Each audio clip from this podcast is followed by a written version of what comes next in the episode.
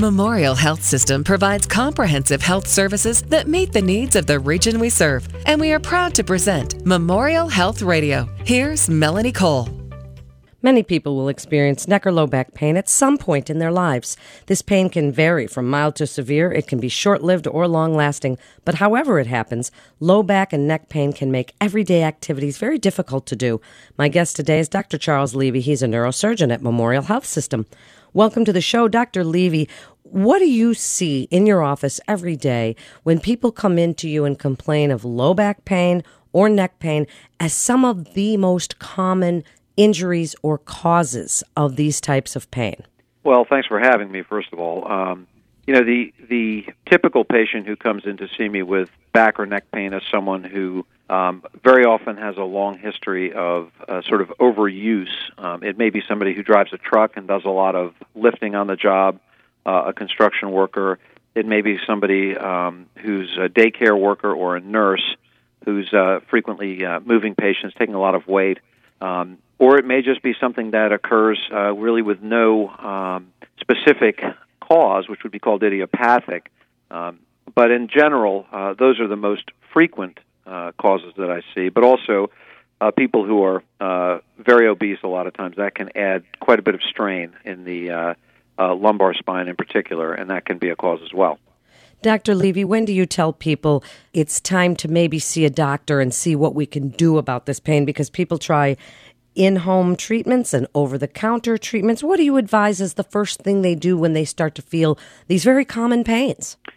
Well, the very first thing uh, that's most important is if it's not pain that is disabling and it's not in a focal neurologic pattern causing weakness in a limb or uh, or numbness in a specific region uh, that just doesn't get better, um, then probably a reasonable choice initially is to try and stay active. And um, stretching is an excellent uh, way to initially approach this with activity and stretching, light exercise, maybe lightening up the um, the workload a little bit, uh, but staying active. Immobilization, uh, like rest uh, in these situations, generally is not the best tactic.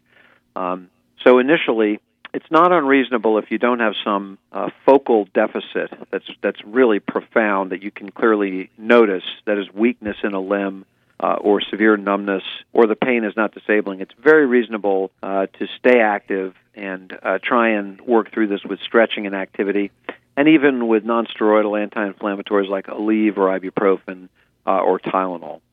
Dr. Levy, are you an ice man or a heat man? People like both and find both useful in different circumstances. If someone's experiencing pain in their neck or lower back, do you advise that they try ice or heat?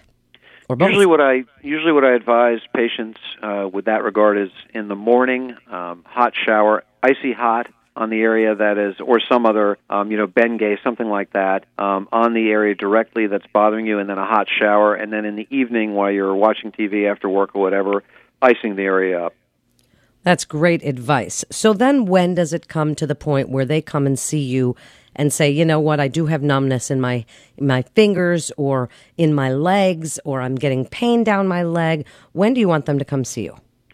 Well, obviously if somebody um, has tried the full spectrum of non-surgical therapy, including you know things they've done on their own, such as stretching and light exercise, um, or they've been, for example, to a physical therapist or a pain management office, and none of that's working. Uh, that's a reasonable time to come in. Another time uh, to come in is if there is a focal deficit, like a weak foot or a weak limb uh, or severe numbness. Um, difficulty uh, with bowel or bladder continence is usually considered a surgical emergency, and that can occur uh, from the um, from the lumbar spine if there's a big enough disc herniation. Another concern is if the uh, gait that is walking is unsteady. Uh, people with an unsteady gait that sometimes happens from severe uh, tightening around the spinal cord, what we call stenosis in the cervical spine. So anything like that would be a reasonable time to come in and uh, be seen. What's the difference between seeing an orthopedic surgeon and seeing a neurosurgeon for back and neck problems? Um, it depends on the orthopedist. The orthopedist, uh, the general orthopedist, most frequently does not do uh, spinal surgery. Um, it, at, at one time, there were orthopedists who did the full spectrum of orthopedic procedures and spine procedures, but that, that really isn't the case so much anymore.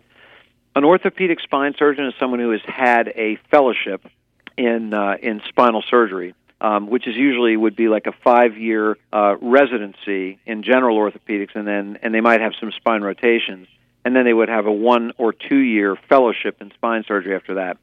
These days, for most neurosurgeons, um, at least in my case, my entire residency was had a lot of spine in it. Um, I trained at the uh, the Leatherman Spine Center and Kentucky uh, Neurosurgical Institute in Louisville, um, and so those that that really was you know six years of, of spine training in addition to all the other um, uh, neurosurgical problems, brain and peripheral nerve, et cetera. Um, so the approaches tend to be sometimes can be a little bit different. Um, the orthopedists are tend to be trained more with more focus on um, placing instrumentation for stabilization. Uh, neurosurgeons tend to be a little bit more focused maybe on diagnostics and um, trying to minimize the intervention if possible. Um, but but but really, quite honestly, much of what's done. Um, either in neurosurgics or neurosurgery or orthopedic spine, uh, much of what's done uh, would be very similar then when does it require intervention? So, what would you do if someone comes to you?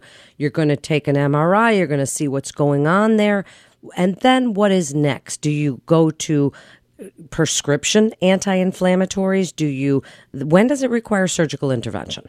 Usually for me, I, I, um, I operate on a, a problem that is pain principally um, as an elective procedure. And I generally try to talk patients to the, as much as I can out of surgery um, if it's if there are no neurologic deficits, there's no focal weakness, there's no um, you know changes in the way they ambulate, there's no um, numbness that's really severe, and they can live with the pain. We try to try to talk them out uh, out of having surgery. But if um, somebody comes in and they've tried absolutely everything and they are so uncomfortable that their quality of life is really significantly affected, and uh, they can't work but want to work. They can't exercise but want to exercise, and um, their pain is is marked. And and I can, with the studies I've ordered and my physical exam and their clinical history, I can determine a procedure that is going to focally fix the problem.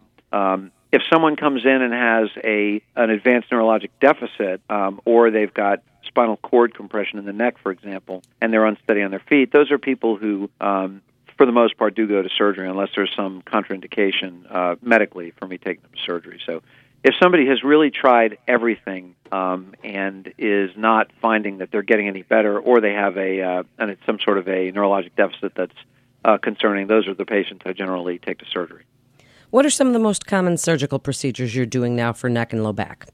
Well, um, for the neck, I, I do quite a few uh, anterior cervical discectomy and fusion procedures, um, which is where you come in through the front of the neck, uh, remove disc material, then place a, um, a spacer, if you will, a cage in the uh, space between the bones, and then put a titanium plate over it.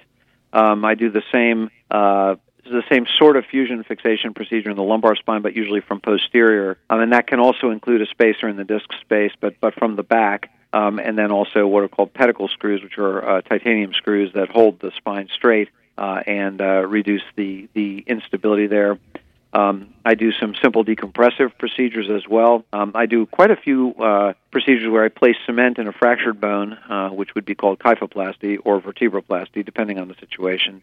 Um, and really the whole range, and then of course peripheral nerve and brain operations as well. But really the whole range of uh, spinal uh, surgery I, uh, I'm happy to take care of.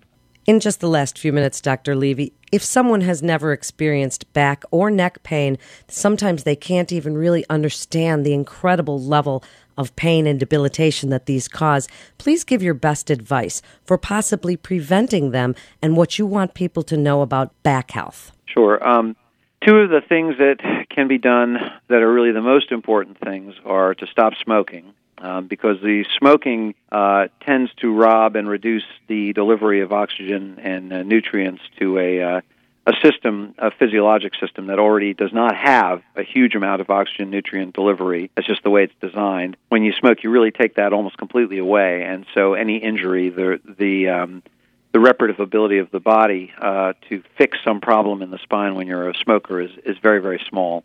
Uh, so quit smoking. Uh, number two, lose weight. Um, you know, being heavy puts an enormous amount of stress on your spine, and um, certainly uh, over time can lead to uh, you know advanced spinal pathology. And of course, when you are heavy, um, fixing it surgically becomes a much, much more complex uh, issue. Um, I would say also, uh, you know, regular low impact exercise is an excellent way to prevent problems with the spine and um, stretching. And there are a lot of books out how to do. One I like to uh, recommend is called Back Care Basics. Um, and the uh, I think the the author's name is Mary Pullig Schatz, MD. She's a yoga instructor and a, a medical doctor, and it's got a lot of good stretching and ergonomic uh, information in there. But stretching and uh, exercise, staying mobile, staying healthy, um, keeping the weight off, and quitting smoking are all things that will help prevent um, significant spinal pathology in the future. Thank you so much for being with us today, Dr. Levy. It's such important information. And for more information, you can go to mhsystem.org slash spine. That's mhsystem.org slash spine. You're listening to Memorial Health Radio with Memorial Health System. This is Melanie Cole. Thanks for listening.